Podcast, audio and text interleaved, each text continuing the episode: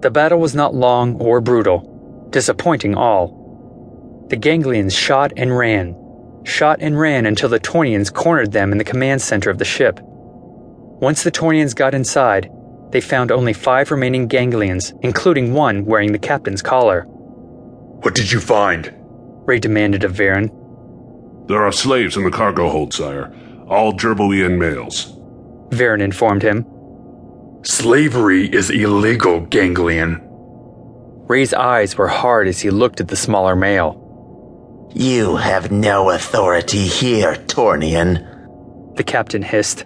This is Kaliszian space. You will die for this insult. I will not die, ganglian scum. I am Emperor Wray Vasteri, and you have passed through my space with slaves. If you had carried females, it would be punishable by death. Instead, your cargo will be freed, your ship will be taken, and you will pay for your crimes by mining for the Kaliszians. Wray leaned down, grasping the captain by the throat, lifting him off his feet. Tell me, Ganglian, why did you resist? Why did so many choose to die? None chose to die. The captain hissed at him, frantically clawing at Wray's hand. You murdered them, Tornian scum. It will be known that you attacked for no reason.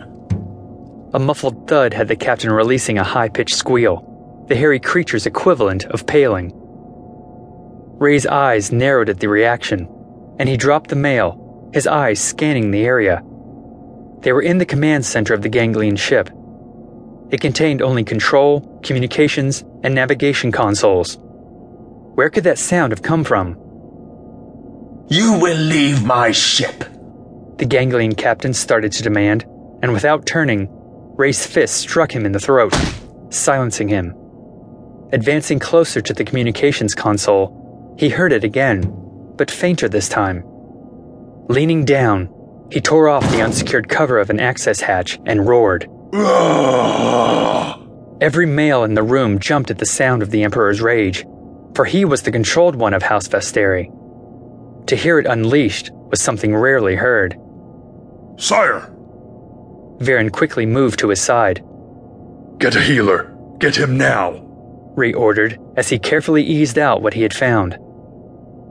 Wray carefully laid the tiny female on the deck, his eyes quickly assessing her injuries.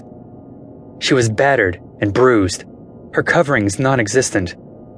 It was obvious she had been abused, the heavy bruising and shredded skin on her thighs a testament to it. His eyes flew to the ganglian captain, who shrunk away, seeing his death in Wray's eyes. Rising, Wray drew his sword. You did this to a female? Before the captain could even squeak, Wray's sword split his belly open. Suffer and die, Wray commanded, moving to the next ganglian. A weak moan stopped him, drawing his attention back to the female. Finish this, he commanded Varen. Returning to the female, Wray dropped to his knees, carefully brushing aside the thick, dull hair that covered her face to reveal the pain filled emerald eyes. He was surprised when instead of shrinking from his touch, she lifted torn, bloody fingers to his cheek and whispered something he could not understand. It was then that the full horror of what had happened to her sunk in. Not only had she been abused, but she had been denied the learning program. She had not even understood her captors. The light in his eyes that held his began to fade, and her hand fell away, leaving a bloody smear in its place. Bring the portable repair unit, now, and an educator, he ordered